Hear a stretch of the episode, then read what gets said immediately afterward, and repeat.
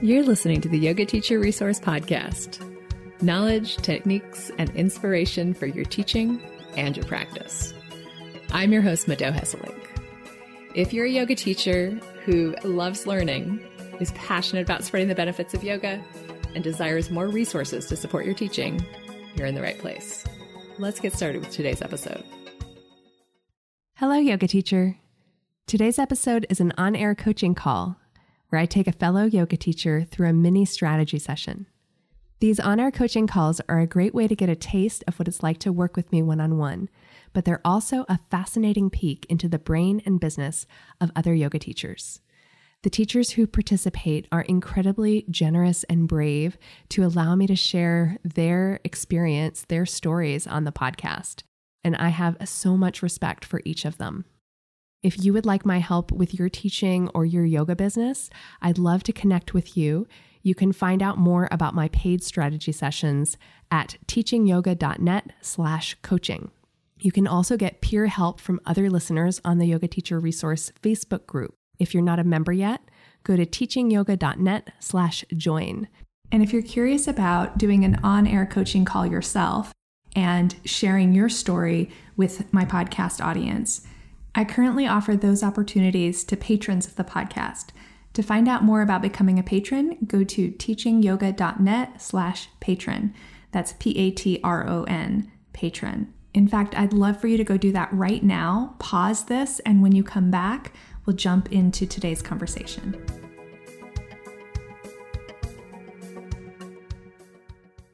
Let's start with a really brief introduction and share what you're hoping to get out of our session today. Okay, so uh, my name is Paige, and I am a yoga teacher in Calgary. Uh, I am just about to finish university. I've been in school for uh, six years, I did my yoga teacher training halfway through and realized that that is where my passion was. And so the last three years have been really gruesome. Uh, and now I'm just starting to see the light at the end of the tunnel. And I'm really eager to start looking ahead of what I really want in my life and my career. Um, and so I'm hoping today to maybe get a little more hope for my future uh, in this path. What did you study at university? Anthropology and international relations with a minor in religious studies. Okay. And in your minor in religious studies, did you have a focus? Uh, it was super general, um, but I was able to take a couple of classes uh, with a prof, just like one on one. And I did one semester studying yoga and Ayurveda and how they kind of fit together. And then I spent another semester studying the eight limbs of yoga.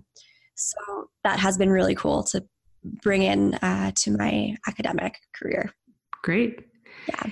And if you relax and envision what you want out of your life right now, I mean, you're I think you're young, you know, things will change, but what do you what do you hope to create with your life?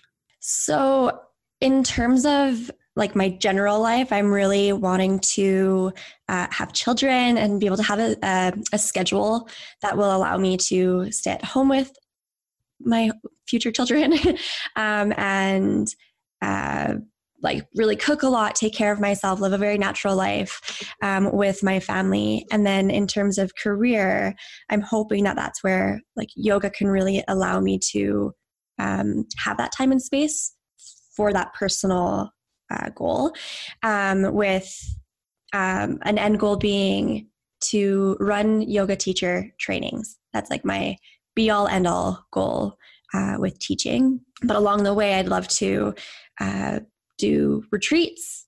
I'd love to uh, do more workshops and just explore what else there is on this path. So, do you currently have a partner or a person that you are planning to have children with? Yes, I do. Yeah, we've been together a couple of years. Uh, we've been friends for a very long time, and we definitely talk about this. He's in school as well, uh, so we just need to get school out of the way. yeah, school is a big, big commitment for sure. So he's in school. Does he have kind of his own career track that he's thinking about? Yes, he's uh, doing his master's in architecture right now, and he eventually wants to be a professor in that. So, yeah. So, one of the things about being a professor is that you can't really choose where you live. You got to go where the jobs are. Yes. I don't know how much of the world, like the academic world, that he has looked into. Um, but my my dad is a professor, so I'm pretty familiar with um, publisher parish and and there's yeah there you know i have for example i have a friend who ended up in tasmania literally. Sweet. Yeah. You know so y- there's no guarantee it sounds like that you guys are going to stay in calgary. Yeah that's very likely i think. Yeah. Okay. How do you feel about teaching online versus teaching in person? Uh, I think that it is something I really do want to explore. Um, I have fear or concern around that. Um, just like the world that we live in, where social media is so big and you know it's so easy to get lost in everything that's offered um, like the classes that i do teach now i have phenomenal relationships with my students and i uh, when it comes to considering uh, going online, um, I just don't know how you would be able to build those same relationships with the people that you're practicing with. Yeah, no, I don't think you can. I don't think it's the same. I think it's different. Yeah. The only, you know, exception to that is if you do privates online, you can probably still build a pretty deep relationship. I don't think I realized that that was really a thing, a private session it's online. really a thing. Okay. It really is. yeah. Using Zoom like you and I are doing right now. Yeah. And you know, you you have to set it up so that they can see you and you can see them. And I don't do them private. I don't do asana privates online. I do private coaching calls. Right. So that's why I think like a one-on-one online can be very intimate. Like when I teach a group online class, it's it's very different from teaching a group in person class. Like I don't I can't read the room. I can't look at the body language of everybody and see kind of what the general sense is of how people are doing. But one on one, I can. I can look right. at one person at a time.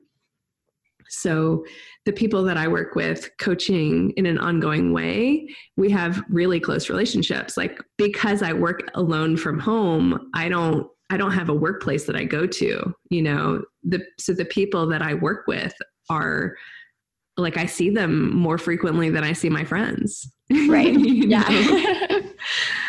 um so that that is a thing and it would be worth looking into and thinking about building a business online is different than building a business in person. And like you have kind of alluded to, building a business in person is very much about in person relationships and networking and word of mouth and who you know and where you are, what your network is, what your connections are. Uh, building a business online is about providing value in a way that reaches a certain type of person and basically building an audience. Like that's pretty essential. Building an audience is pretty essential to successfully having an online business. You know, when you think about teacher trainings, there's a few different ways that that business model can work.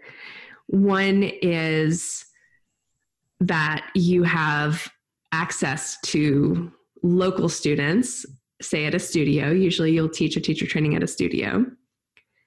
And out of the general studio population, let's say you have about 10,000 people who attend classes at that studio. And every year, you know, a certain percentage of them will sign up for a teacher training. And you'll get you know, could be 10, 15, 30 people in in a training. And that's a pretty you know if you if you're getting 30 people in a teacher training that's a pretty viable business model. But it it requires being connected to a studio. And usually a studio is going to want to take the bulk of that profit. So if you wanted to run your teacher training like you'd probably have to run the studio first mm. I'm not saying that's the only way. There are yoga teachers who either have agreements with studios, maybe the studio owner doesn't feel like they have the expertise to run the teacher training and they want to bring somebody else in or they just you know there's there's studios that are run by people who it's more like a hobby and and they don't really want to put the effort in they do want to offer a teacher training but they don't want to take the time to create the curriculum and offer it or if you become quite well known in your local community, then you could rent a space and offer a teacher training. But the thing is that you need to have a big enough audience, whether the audience is in person or online, so that a percentage of those people sign up for the training. Because not everybody and not a huge percentage is ever going to sign up for your teacher training, right? As an individual teacher teaching classes, if you taught, let's say, 10 classes per week with 20 students per class. And even if every single one of those students were different, like nobody overlapped in the classes, you're still only seeing 200 people per week, right? Mm-hmm. So, an audience of 200 to get 30 of those into teacher training, that's like 15%, right? I'm not a math person, but I think I got that right. That's really high. Online, I don't know too much about the in person numbers of this, but online, you you want to expect one to two percent of your audience to sign up for anything that you offer. Now, I think it is more in person, but one to two percent of 200 would only be like two people.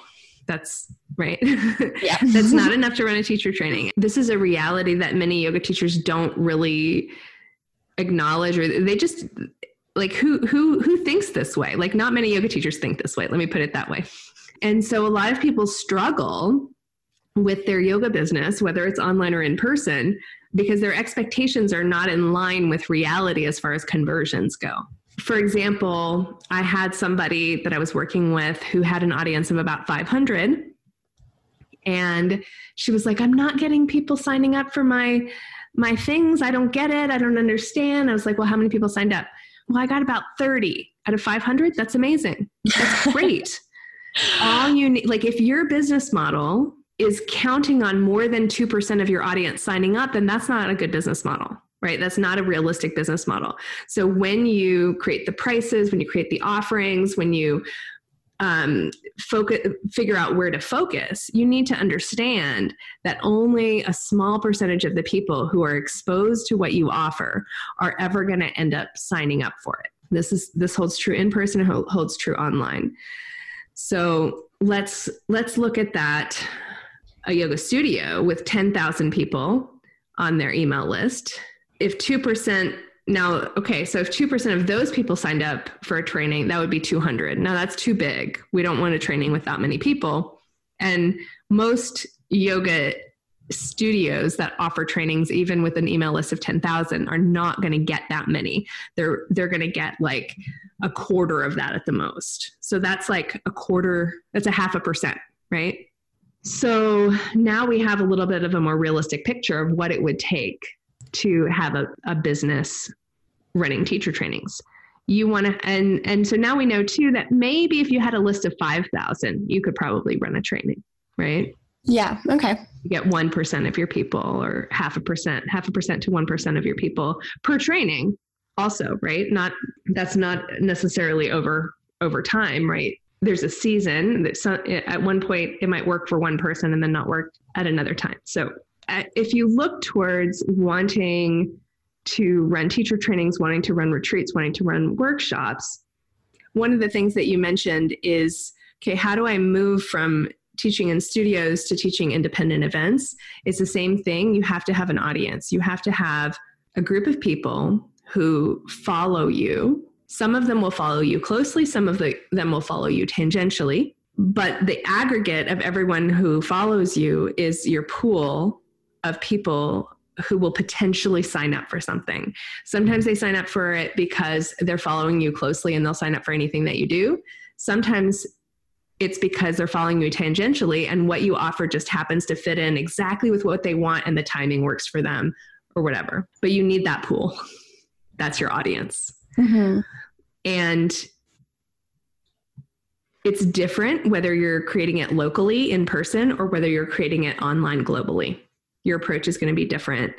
The content is going to be different. The way that you get new people on your list is going to be different. So that's a big decisions to make decision to make. And because you're, you know, you're relatively new into this, you're you've been teaching 3 years, you're not ready to teach teacher trainings yet, but you're thinking ahead, which is great. It's okay if you invest in a local list for the time being and learn a, a, bit about how this business works and learn a bit about how to grow a list.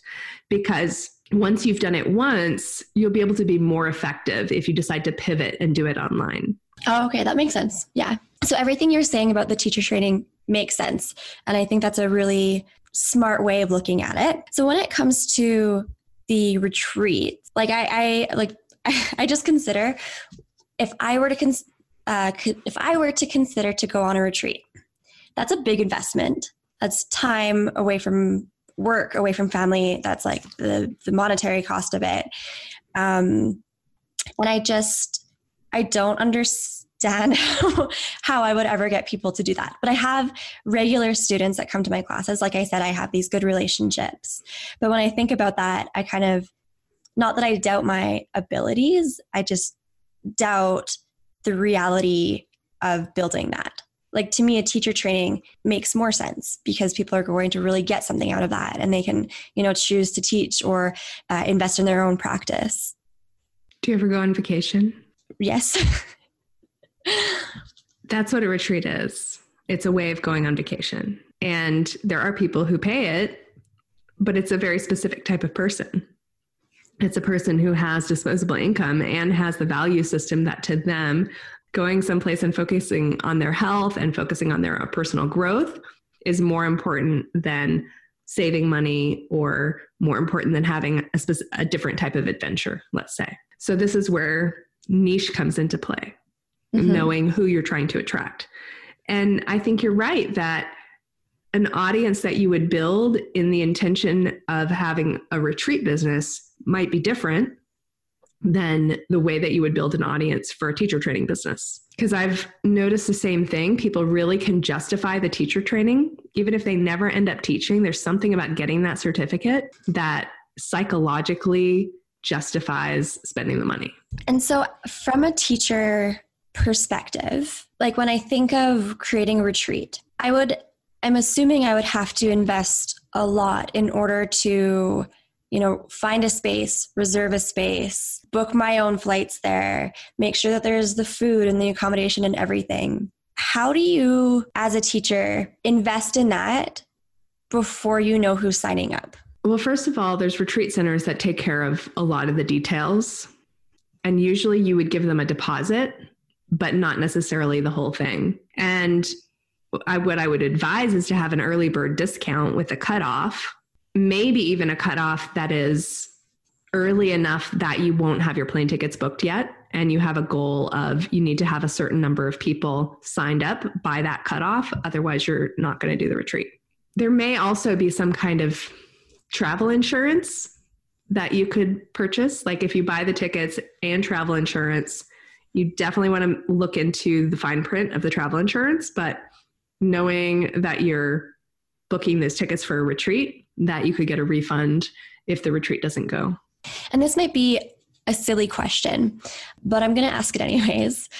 So, you know, like when you're planning, like as a te- yoga teacher, you go to yoga classes, right? You practice, you learn. You want to go to workshops to understand what that's about so that you can build your own, right? Retreats i would assume would be the same kind of thing you know you go to a retreat know what it's about and then build a retreat is, is like is that the correct path or could you ever uh, create a retreat without going on a retreat you could you don't know what you don't know and you're mm-hmm. going to have a much bigger learning curve if you've never been on a retreat mm-hmm. you might go on a retreat and be like, this was awesome, but I don't want to do this. You know, like you can actually save yourself a lot of effort by checking it out 1st mm-hmm. And this might be my student, like my university student mind speaking, but you know, uh, teaching drop in classes and even with the odd workshop here and there, it's not a lot of income. So when I look at investing in this kind of thing, it's just like a big, a big fear because that's a lot, like, that's a lot of um, investment, monetary investment, when I don't have that in the first place. Mm. And like, sure, that may or may not change once I am done school, because um, I already am teaching on average about 10 classes a week, sometimes a little bit more. So I get, I guess my point with that is it's just hard to wrap my mind around spending a lot of money to do these things to prepare for the things that may or may not bring me that reward or that totally. same. yeah. Yeah. But it's necessary. Is running a retreat necessary? I, I guess not. I mean it's not for everybody. Mm-hmm. and honestly it's not the most if you want a reliable source of income become a, an accountant. Seriously. Yeah, like no for sure. and and running retreats is like it is a risky business model, especially if you've never done it before. I have clients who do it and make decent money doing it, but if you look at how much they cost and how how much work they are and how much the teacher walks away with, it's not easy money. Mm-hmm. You know, it's more work than you could possibly imagine without having done it. Mm-hmm. And at the end of the day, when you look at your paycheck, you're not going to be like, score, that was such, you know, like that was amazing. I just showed up and taught my yoga in a glamorous environment and I got paid tens of thousands of dollars. I mean, most no. of the money goes to the retreat center, usually. And it comes back to having an audience again because the economics of it, the numbers start making more sense the more people you have on the retreat. And so when you're first starting out and your audience is smaller, if you were to do a retreat with five people, you might just barely break even. 10 people, you're probably like, it's probably looks worthwhile. 20 people, now you're starting to talk. But to get 20 people to sign up for a retreat, that requires a pretty big audience. So if we were to just take a step back to where I am right now, which is teaching these drop in classes, pretty steady, really good relationships with the owners, with the students. Um, and I'm starting to dabble a little bit more as I'm coming out of school with workshops. How do I start off with planning the content for yoga teacher training? Or planning a theme or the content around a retreat or even the workshops. Like, how do I take those steps from what I utilize in my classes or the knowledge that I have where I am right here, right now? To move forward with this? Well, let's start with something smaller than a teacher training. Okay. Because a teacher training is like you should be a master teacher distilling your method in a way that newer people can understand. Mm-hmm. So that's mm-hmm. really big. But to kind of bring it down to a more manageable project, you take a workshop. You think of your target audience. Who do you want to help? What do they struggle with? Or what are their goals that you can help with? Choose somewhere between three and five learning outcomes, three and five experiences or ideas that you can communicate within the workshop, and then divide up the time between those learning outcomes and decide how you're going to share or impart that information. Does that make sense? It definitely does. That makes it sound so easy. it's definitely easier doing it that way than the other way around which is what a lot of people do is they think inside their own head what do i want to share? Which is too big and too broad. And so already right there people have a hard time yoga teachers have a hard time narrowing down what they're going to cover in their workshop when they start from the inside of what do i want to share? versus what do these people need to hear? Yeah. Really interesting because uh, recently i've had two students of mine two different studios come up to me and ask about setting intentions and what that means when the yoga teacher says set your intention and i haven't really thought of it before it's just you know i step on my mat I set my intention and I practice. But I think that that's a really interesting, an interesting thing that is coming up because that is a clear, it's a clear thing that people are confused by. And I can see that that would be perhaps a workshop that I could put together to bring that knowledge to them, which is the first time it's been so clear like that. And I'm very excited because I'm like, yeah, okay, let's plan this workshop because I absolutely have knowledge to share. Instead of exactly what you just said the other way around, where I've been like, okay, I'm going to teach all of these things in this workshop and it's not going to be very good because I have so much that I want to share. And that's not the general population that is going to appreciate that or want that. Yeah, and it's going to be hard to attract people to a workshop that's all over the place because it's going to be hard for people to opt in and be like, yeah, that's me, or no, that's not me. Mm-hmm. What do you think about um, registered series or registered like a, a series of workshops. For example, like the eight limbs of yoga, and put those into, let's say, five workshops. I, I think it's great. Are your students asking for workshops on or for for teachings on the eight limbs? no. okay, I see where I see where you're going with this. Now that's not to say that you can't incorporate teachings on the eight limbs into a series, but you got to start with something that people are interested in asking for.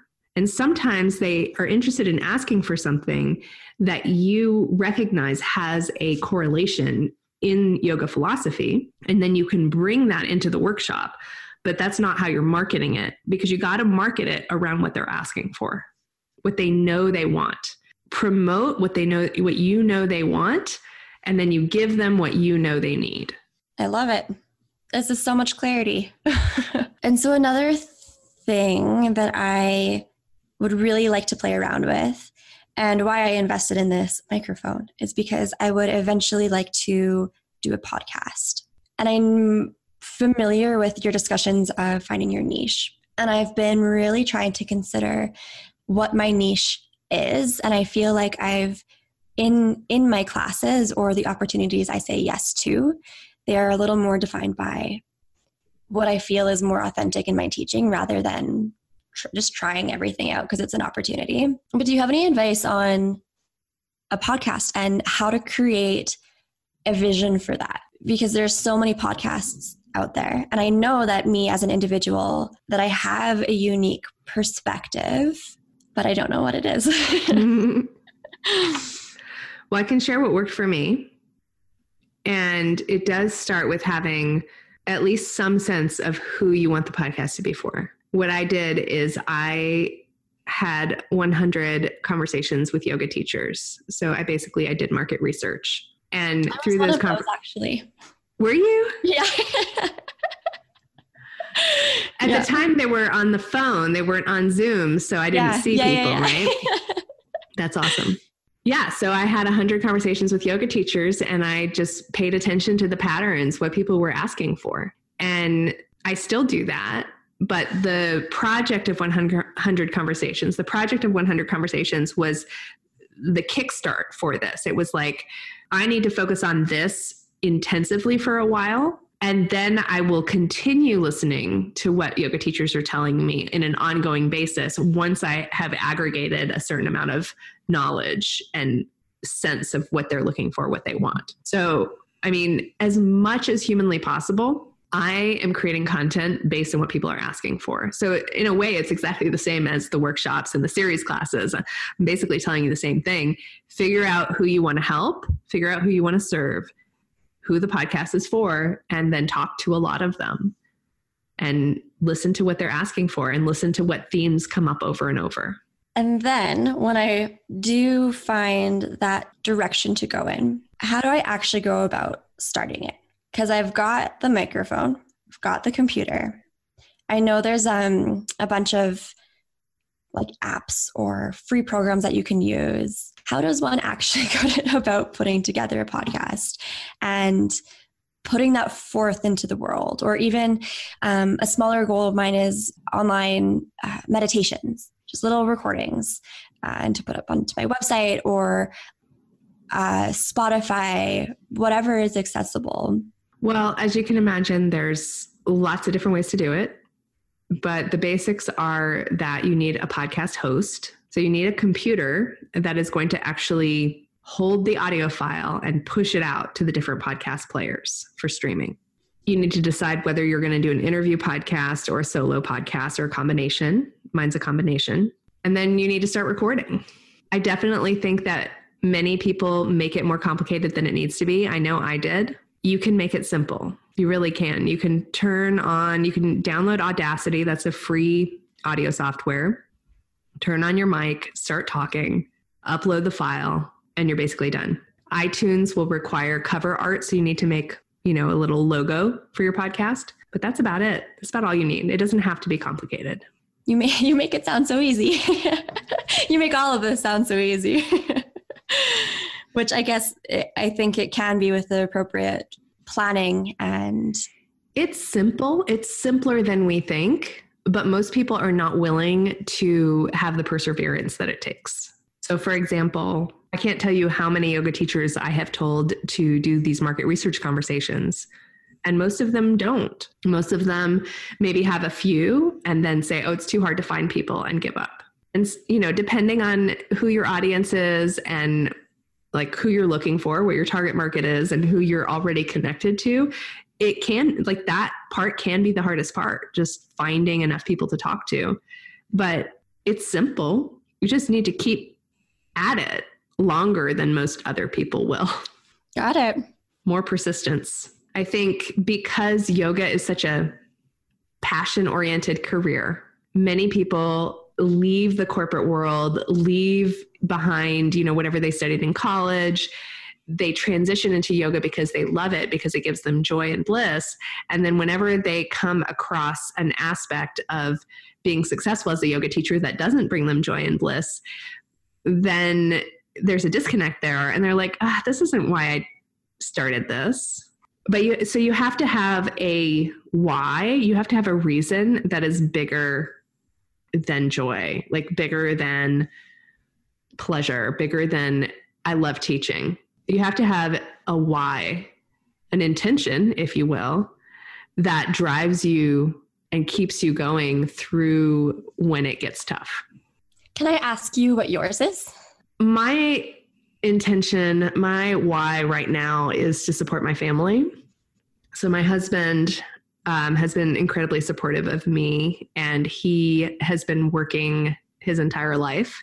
He's 57 and i would he, he just he works so hard all the time and i would really like for him to be able to retire or semi retire and so that's that's my big why. Like we live a comfortable life, you know, like I don't have I guess in theory I wouldn't have to work, but I'm working my tail off right now because I want him to be able to enjoy his life more. That's lovely. Yeah. I um I love to hear that because I I feel like so often when it's talked like when when we talk about yoga teachers and having this career, it is all about this is my passion, this is my joy, I love to do this, I want to help people. And like, yeah, sure, I subscribe to all of those as well.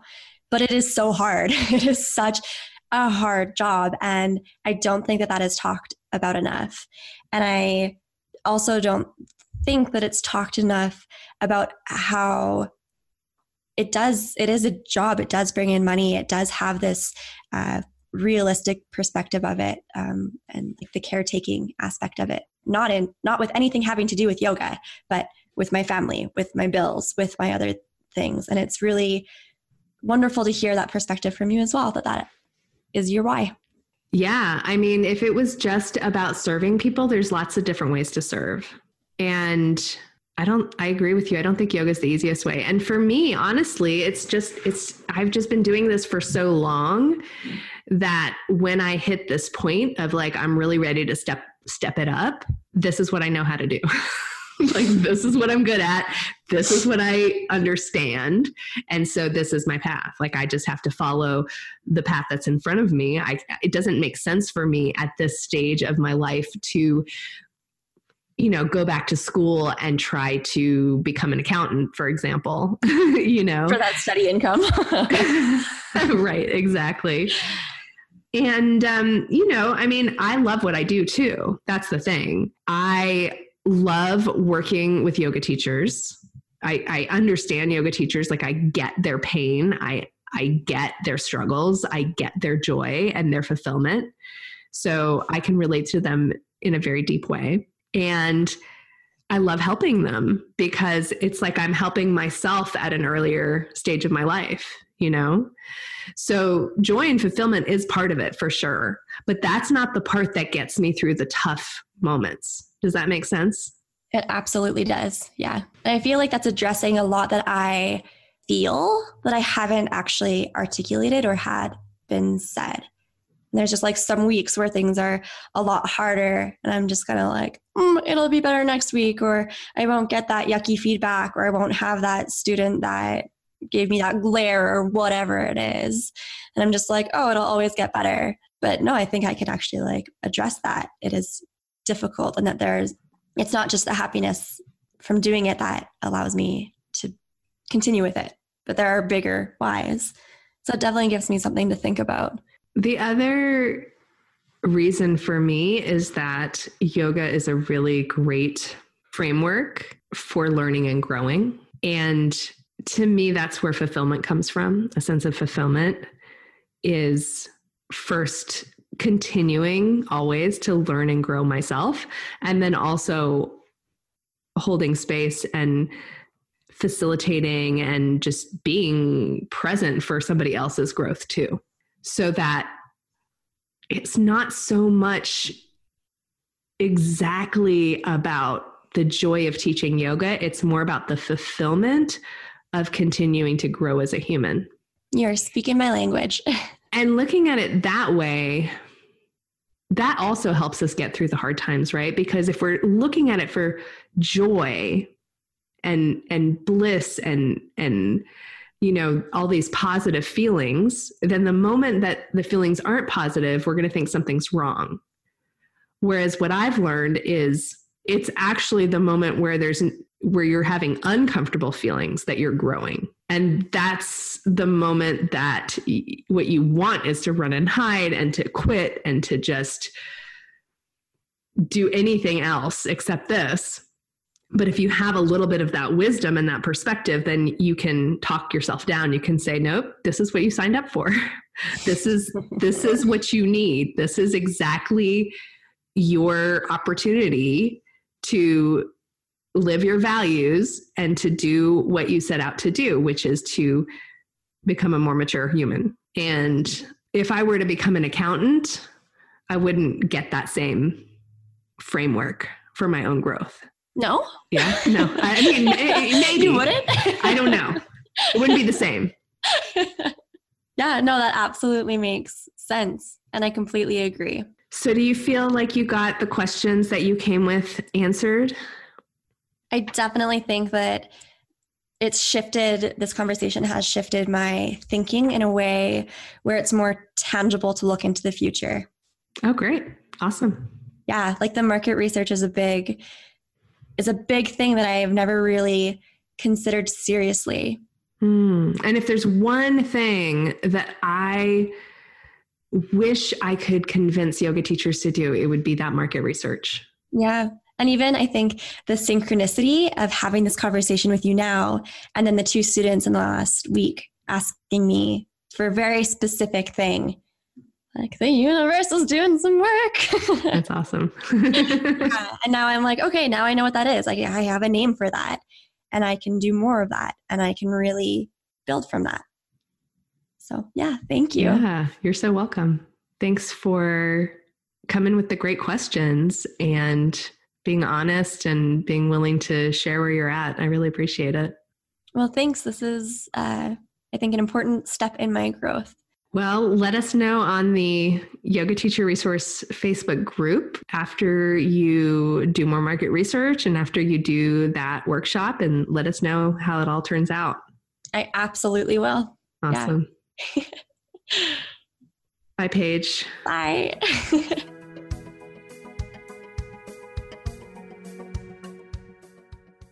Thank you again to the generous and courageous yoga teachers who participate in these coaching calls.